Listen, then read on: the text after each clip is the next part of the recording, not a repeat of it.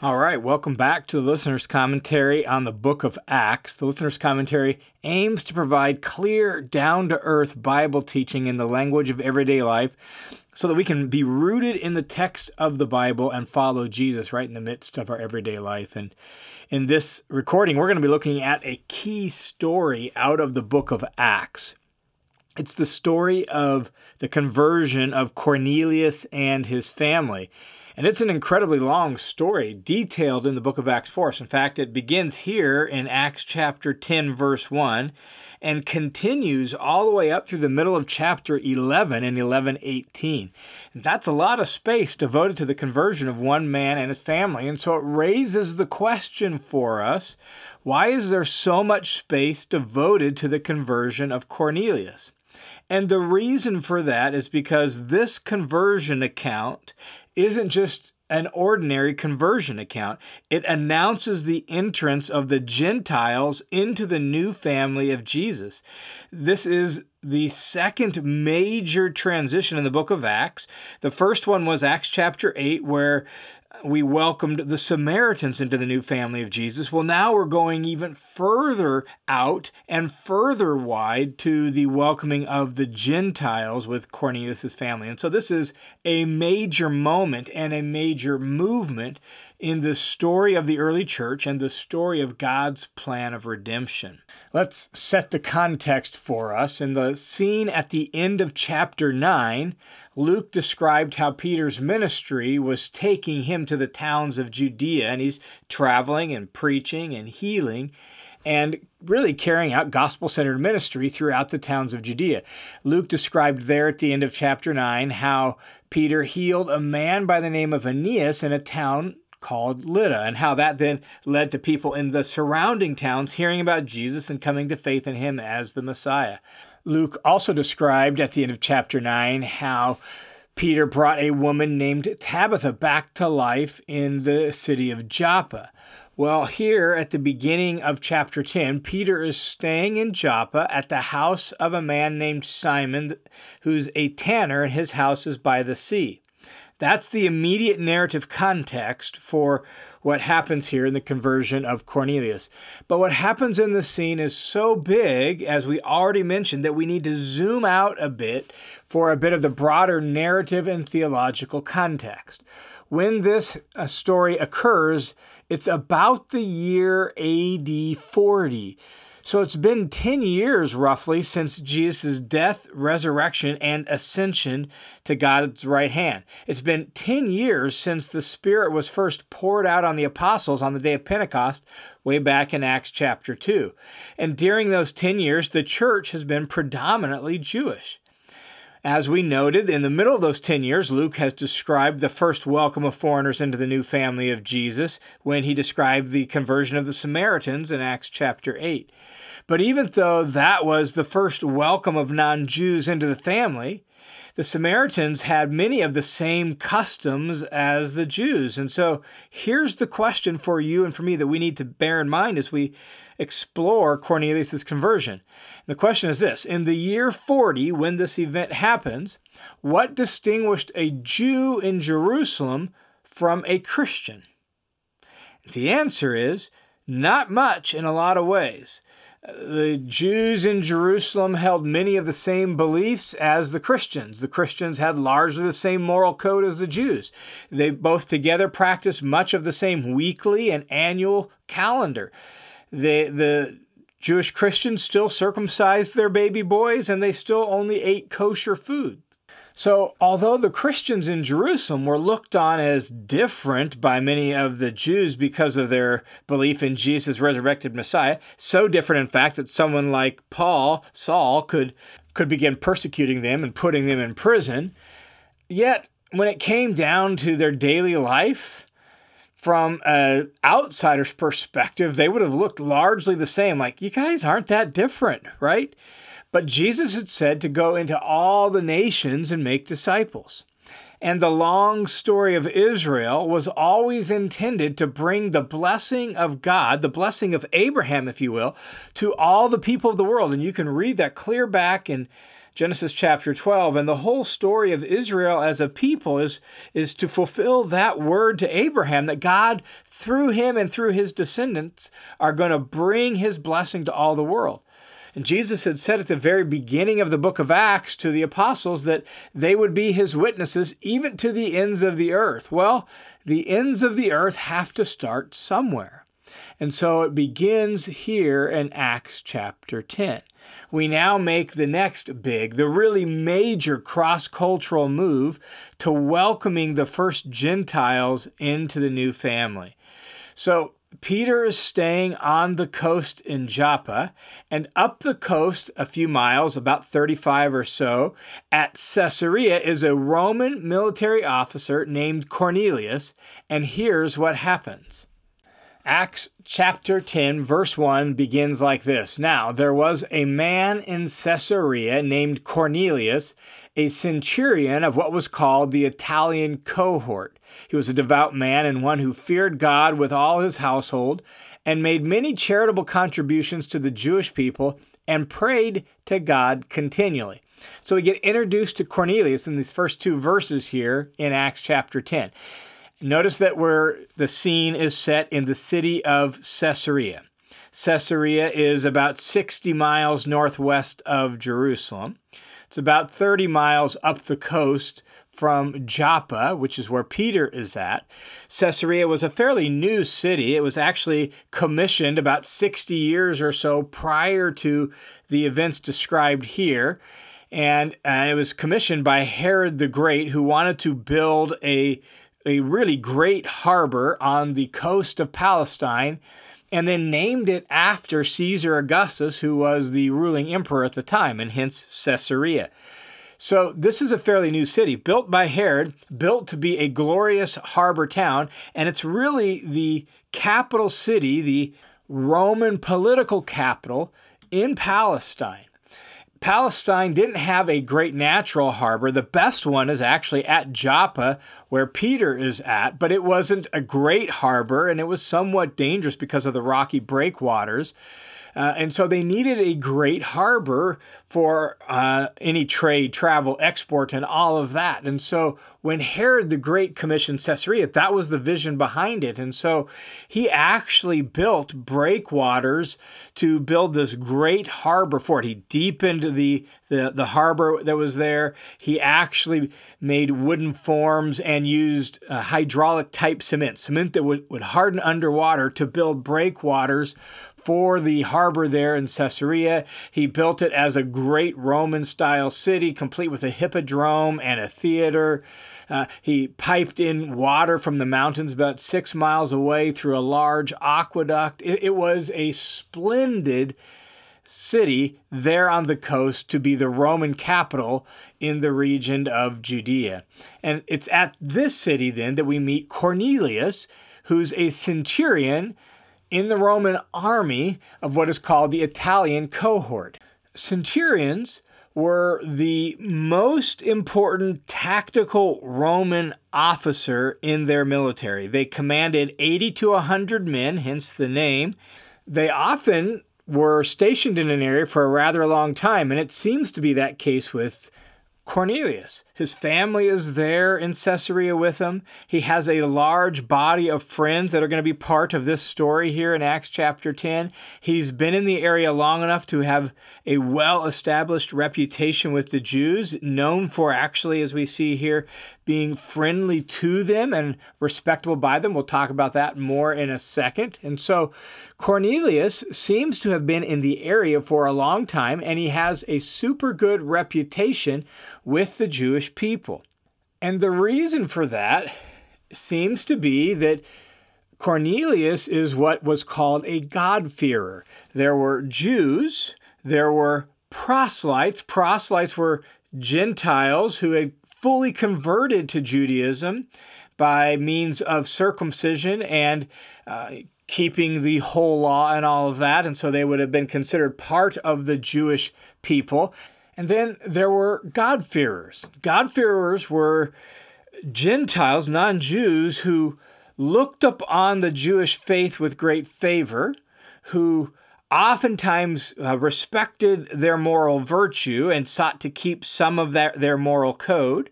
They often uh, involved themselves, at least in some way, with the synagogue and maybe in charitable deeds, as we see with Cornelius here. And therefore, they were viewed with great respect by the Jews. They just weren't really part of the Jewish people. They still were outsiders and they still wouldn't have been allowed like in the temple for worship and some of that and and so they weren't considered Jews or part of the Jewish people but they were people who respected the Jewish faith and the Jewish ways and Cornelius appears to be a God-fearer. Notice he's described in verse 2 as a devout man, that is he's he has devotion to God. He's one who feared God, he's a God-fearer with all his household, so his family as well and he made many charitable contributions to the Jewish people, and he prayed to God continually. And so he kept the hours of prayer. He gave alms and charitable contributions to the Jews, and as a result, he he's a man in good standing with the Jewish people there in Caesarea. Well, here's what happens to Cornelius as he's praying at one of the hours of prayer. Verse 3. At about the ninth hour, that is about three in the afternoon, one of the Jewish hours of prayer, uh, we can surmise that he was praying, and here's what happened. He clearly saw in a vision an angel of God who had just come in and said to him, Cornelius. And so he's praying, he sees a vision, and an angel appears to him and says, calls him by name, Cornelius, and he looked at him intently and became terrified. And this is the common experience of people in the Bible when they see an angel. Uh, there's fear. They're they're afraid because angels are powerful beings, and so Cornelius is afraid and said, "What is it, Lord?" And he addresses him, probably using the word Lord with just a term of respect because he recognizes this is some sort of heavenly vision, but he doesn't know really what's going on. So, what is it, Lord? And he said to him, the angel said to Cornelius, Your prayers and your charitable gifts have ascended as a memorial offering before God. In other words, your prayers have come before God. He's taken note of them. Your charitable gifts, your almsgiving, and your good deeds, they have risen before God like an offering as well. Now, here's the instructions Dispatch some men to Joppa and send for a man named Simon, who is also called Peter. He's staying with a tanner named Simon, whose house is by the sea. And so the angel instructs Cornelius to send some men uh, to to get Peter there in Joppa, about 35 miles down the coast from Caesarea. Tells him where he's at. He's staying there in Joppa at the house of Simon, who is a tanner, that is one who tans leather hides, whose house is by the sea, which would be a a great place for a tanner to work. Their work uh, involved uh, quite a bit of odor, so they, their work was often out of town. They needed to be able to get rid of waste. What better than that than the sea? Oftentimes, salt was used in their work, so again, what better place than that to harvest salt from the sea? And so, Simon the tanner's house is in Joppa near the sea. And so, it gives him those instructions. And so, verse 7 when the angel who had spoken to Cornelius left, he summoned two of his servants the word for servant there is household servant. These were people who worked in his house. He is a high ranking military officer. Uh, centurions tend to be paid a lot, so he's a person of means. He has household servants, so he calls two of his household servants and a devout soldier from his personal attendants. And so here's a soldier who was on staff with him and who personally attended to Cornelius, and this soldier is described as devout as well, seemingly suggesting that he may have been a God-fearer too. And so he calls him to himself, and he explained everything to them. He explained about the angel and what he saw and the instructions and who they're to go for. And so gives them all the instructions, and he sent them off to Joppa. Now, as we've noted, Joppa is a good 35 miles or so down the coast. It's going to take them a bit to get there. They won't arrive, we learn as the story unfolds, until the next day around midday, around noon, when Peter is praying on a rooftop and has a vision himself. And so they're going to leave immediately and they're going to make pretty good time for traveling, perhaps on horseback, maybe on foot. They're going to make haste and they're going to get there uh, by, by midday the next day. Now, let's pause and just think about Joppa for a second. One of the things that's important when we're reading scripture is sometimes uh, certain things are mentioned in one story that uh, should echo or call to mind another story. Joppa is one of those places. Do you have in your Bible reading any recollection of the city of Joppa? Somebody who is familiar with the Old Testament reading uh, Acts here would recall that Joppa was significant for the story of the book of Jonah. That it was to Joppa that Jonah went to, to board a ship to flee from the mission that God had called him to Gentiles in Assyria. So now, at this point in the biblical story, we have another servant of God, Peter, in the city of Joppa, and we have Gentiles being sent to him who uh, are on mission from God.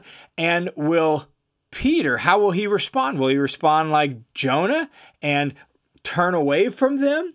Will Peter heed the message and finally go and preach to the Gentiles, just as Jonah finally did after God got his attention? How is this story going to unfold? Well, let's keep reading and let's see what happens. On the next day, as they were on their way and approaching the city, Peter went up on the housetop at about the sixth hour to pray. And so we're given kind of the chronological factors. It's it's about the sixth hour, which means it's about noon. Peter's going to go up on the roof of the house of Simon the tanner, and he's going to pray there on the roof. And he's going to do so while he's waiting for lunch. Uh, the men who have been sent from Cornelius, they're they're approaching the city of Joppa, and they're going to begin working their way through the city, trying to see if they can't find Simon the tanner's house. And so all that's going on. Peter goes up on the roof. Now, while Peter's up on the roof praying, verse 10, he became hungry and he wanted to eat. And while they were making preparations, he fell into a trance. And so he's on the roof, he's praying, he's hungry, he wants to eat. Food's not ready. They don't have microwaves, so it's going to take a little bit. They're cooking and they're getting everything ready. And Peter then falls into a trance while he's praying, and he himself has a vision, verse 11 and he saw the sky opened up and an object like a great sheet coming down out of the sky, lowered by four corners to the ground. And so he, the sky is opened, and Peter sees this, this vision of this great sheet being lowered down to the ground in front of him. And on the sheet, Verse 12 were all kinds of four footed animals and crawling creatures of the earth and birds of the sky. So you got this sheet full of various kinds of animals. And a voice said to Peter, Get up, Peter, kill and eat. So Peter has this vision in the sheet full of animals. He's told to, you know, slaughter an animal and make himself some food because he's hungry. Um, but, verse 14, Peter said, By no means, Lord, for I've never eaten anything unholy or unclean. I've never eaten anything, Lord, that, that was contrary to your standards, that would go against your food laws, Lord. I've never done that. Well, this happens again. The voice from heaven spoke again and said a second time, What God has cleansed, no longer consider unholy. This is a major moment. It's not just kill and eat, it's the voice from heaven telling Peter, no, you're calling these animals unclean or unholy, but they're not. God has now cleansed them. They are no longer unclean, and thus they are no longer impermissible for you to eat. So feel free to eat. This is a major moment where those food laws are now being abolished and removed, and Peter is free to eat whatever he wants. But it's deeper than that and it's bigger than that. Hold on to that. We'll talk about that in just a second. And then again, verse 16 says, This happened three times, and immediately object was taken back into the sky. And so there was a third time where the voice said to him, Come on, Peter, it's clean. Feel free to eat. Uh, take yourself some food. Now let's talk about the food laws for a second so we understand exactly the significance of what's going on here.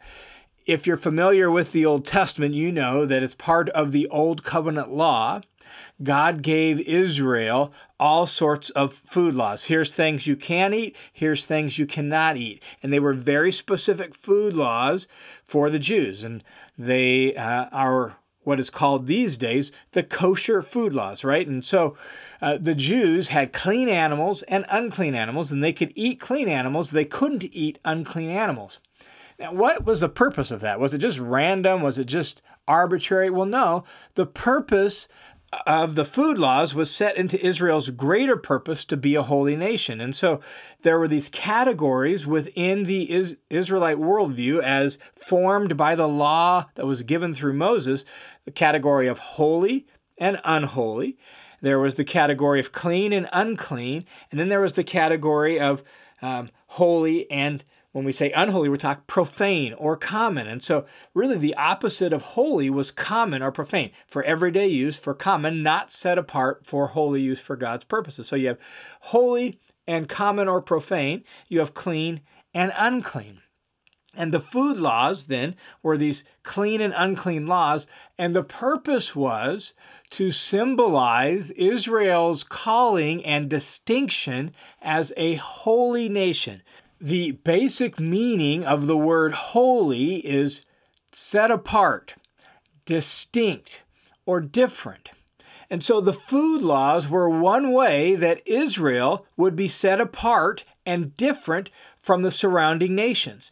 This would be a way every day that would embody and represent to Israel that they were different and that they were called to be different from the surrounding nations. It wasn't that some food was bad and some food was good. It may be that there might have been some secondary benefits to the food laws, such as hygiene, as some people suggested. But the primary purpose of those food laws was to symbolize Israel's separation from the nations. They were set apart. They were to be uh, set apart to God as His holy nation. And the food laws would drive this in on a daily basis as they ate their food. And Peter gets this. He recognizes that there's a connection between Israel as being set apart from the Gentile peoples and the food laws as representative of that. And so in Acts chapter 10, verse 28, here later in our story, when he's explaining what's going on to Cornelius, Peter says, God has shown me that I should not call anyone impure or unclean. In other words, he reflects on the vision of the sheet with the food and the voice telling him God's cleansed this, and then all of a sudden he makes the connection. Wait a second, the food laws are being removed, being uh, these foods are cleansed, and that must mean that these people are cleansed, and God wants all people to come together in one new family, and that's the significance of the food laws in the story of Israel, and it's the significance of the the unclean food that has been cleansed here in Peter's vision. And so Peter has this vision of this sheet with all these animals on it. God's cleansed them. Don't call them unclean. Don't call them impure unholy. The sheet goes back up into the sky, and Peter's sitting there on the roof wondering, what does all this mean? What, what, what am I supposed to do with this? Verse 17. Now, while Peter was greatly perplexed in mind as to what the vision which he had seen might mean, Behold, the men who had been sent by Cornelius had asked directions to Simon House, and they appeared at the gate. And so Peter's trying to figure this out, and wouldn't you have it? Um, God's timing is perfect, and these men from Cornelius show up just as Peter's per- perplexed and wondering about all this, and they show up at the gate to Corn- or to Simon the tanner's house. The fact that there is a gate that's different from the door of the house, this is the gate that would be into the courtyard, and this would suggest that Simon has got a pretty good business as a tanner going on, and he's at least got a, a fairly decent house. And so they show up at the gate um, to the courtyard of Simon the tanner's house. And when they show up, verse 18, they call out. Uh, asking whether Simon, who was called Peter, was staying there. And so they want to know are they at the right house?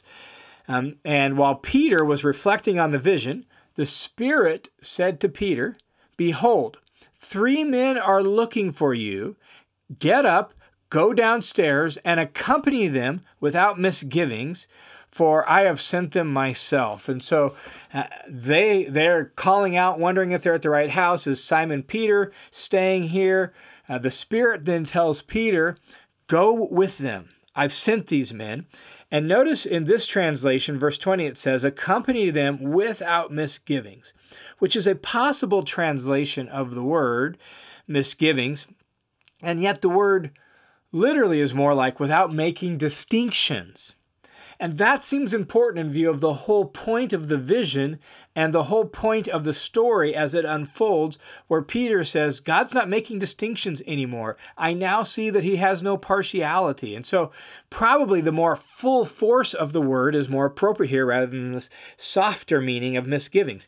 Go with them without making distinctions. Make no distinctions between them. They're Gentiles, you're Jews. Remember the vision. I've cleansed things make no distinctions between them and you. And that was the whole point of those food laws. They were to be a representative of the distinctions between Gentiles and Jews.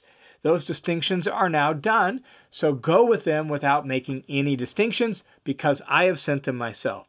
So Peter went down to the men, and presumably in the courtyard of the house, uh, outside, and said to them, Behold, I am the one you are looking for. What's the reason for which you have come? The Spirit hadn't told Peter the reason they had come. He'd only told them to go with them. And so Peter inquires, wants to know exactly the reason for which they have come. And they explained why they were there. Verse 22 they said, Cornelius, a centurion, a righteous and God fearing man, well spoken of by the entire nation of the Jews, was divinely directed by a holy angel to send for you to come to his house and hear a message from you. So Peter invited them in and gave them lodging. And so they explain the whole situation with Cornelius and how he was sent to hear instructions from Peter. Well, they can't they can't leave today. It's too late in the day at this point, and so he invites them in and they're going to stay with Peter at Simon the tanner's house there in Joppa and they'll leave the next morning to head to Cornelius's place. One of the things that's fascinating about this is the fact that as these men from Cornelius note that Cornelius was divinely directed by a holy angel to send for you, Peter, to come to his house and hear a message from you. That's fascinating because according to Acts 8:40, Philip, one of the seven evangelists, was already in Caesarea. And we'll learn from Acts 21 that he's still there then. So he apparently made his residence there. And yet the angel doesn't tell Cornelius to go to Philip's house there in Caesarea.